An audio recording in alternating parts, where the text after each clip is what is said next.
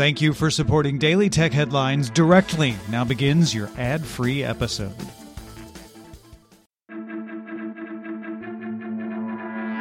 These are the Daily Tech Headlines for Wednesday, August 31st, 2022. I'm Rich Straffolino. Snap CEO Evan Spiegel announced restructuring at the company. This will see it laying off about 20% of its over 6,400 employees. It will also cancel original shows and in-app games, as well as wind down its friend discovery app Zenly and music app Voicy. Spiegel said this restructuring will allow Snap to focus on three strategic priorities: community growth, revenue growth, and augmented reality. In completely related news, Snap confirmed that its chief business officer and top ad exec Jeremy Gorman and VP of ad sales for the Americas Peter Naylor departed the company. Both moved over to Netflix, where Gorman will lead its upcoming ad-supported tier as president of worldwide advertising.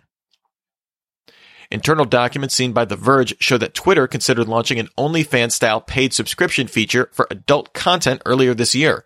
However, an investigation by an internal team in April found that it couldn't safely operate such a service, as Twitter cannot accurately detect child sexual exploitation and non-consensual nudity at scale.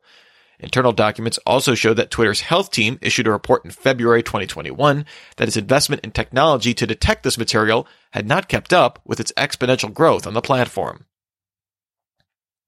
Ticketmaster now allows event organizers to issue NFTs tied to tickets issued on the Flow blockchain operated by Dapper Labs.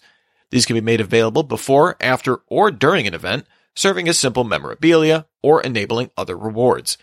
Ticketmaster already used Flow to issue digital collectibles with Super Bowl tickets and will expand its NFL partnership to issue NFTs to attendees of at least three home games for all 32 NFL teams this season.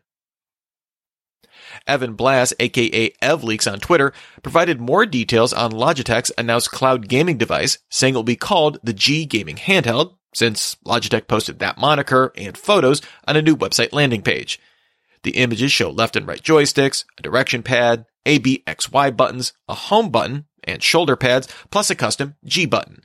It also shows icons for Google's Play Store, Xbox, GeForce Now, Steam, Chrome, and YouTube, plus icons for user profiles, messages, settings, and power. Logitech refreshed its gaming mouse line with the G502X, offered in wired and wireless versions, with optional RGB lighting, of course, and using a new hybrid optical-mechanical switch. The wired mouse weighs 89 grams. Wireless versions used an updated version of Logitech's Lightspeed protocol for 68% faster response rates.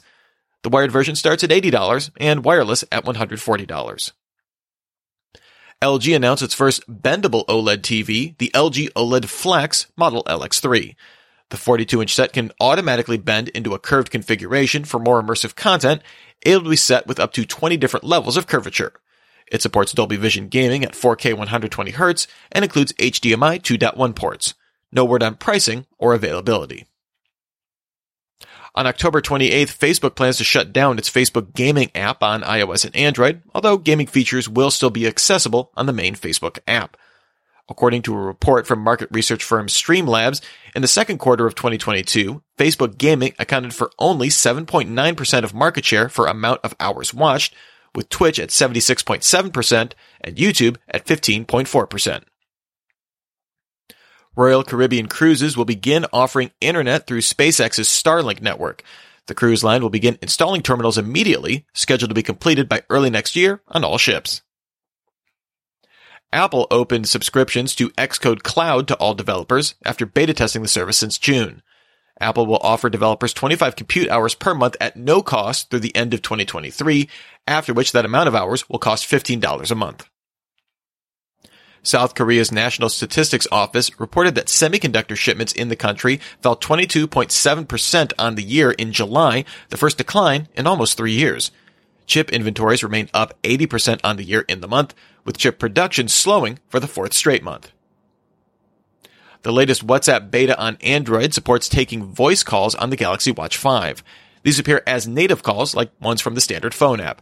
This appears to be a one-way option for now, with no way to initiate WhatsApp calls from the watch.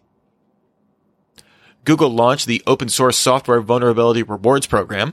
This will pay up to $31,337 for bugs on projects used by Google like Angular, Golang, and Fuchsia, as well as for third-party dependencies included in their codebases. Researchers finding bugs in third-party code must inform the maintainer of that project before reaching out to Google. Instagram began testing a way for users to select and mark multiple posts with a not interested button rather than selecting these individually. The platform will also soon test letting users make a not interested list of keywords, phrases, emojis, and hashtags for recommended content. Sony and Tencent purchased a stake in Elden Ring developer FromSoftware. Sony now holds a 14.09% stake in the company. Tencent increased its existing 6.8% stake to 16.25%. FromSoftware's parent, Kodakawa Group, remains the largest stakeholder with 69.66%.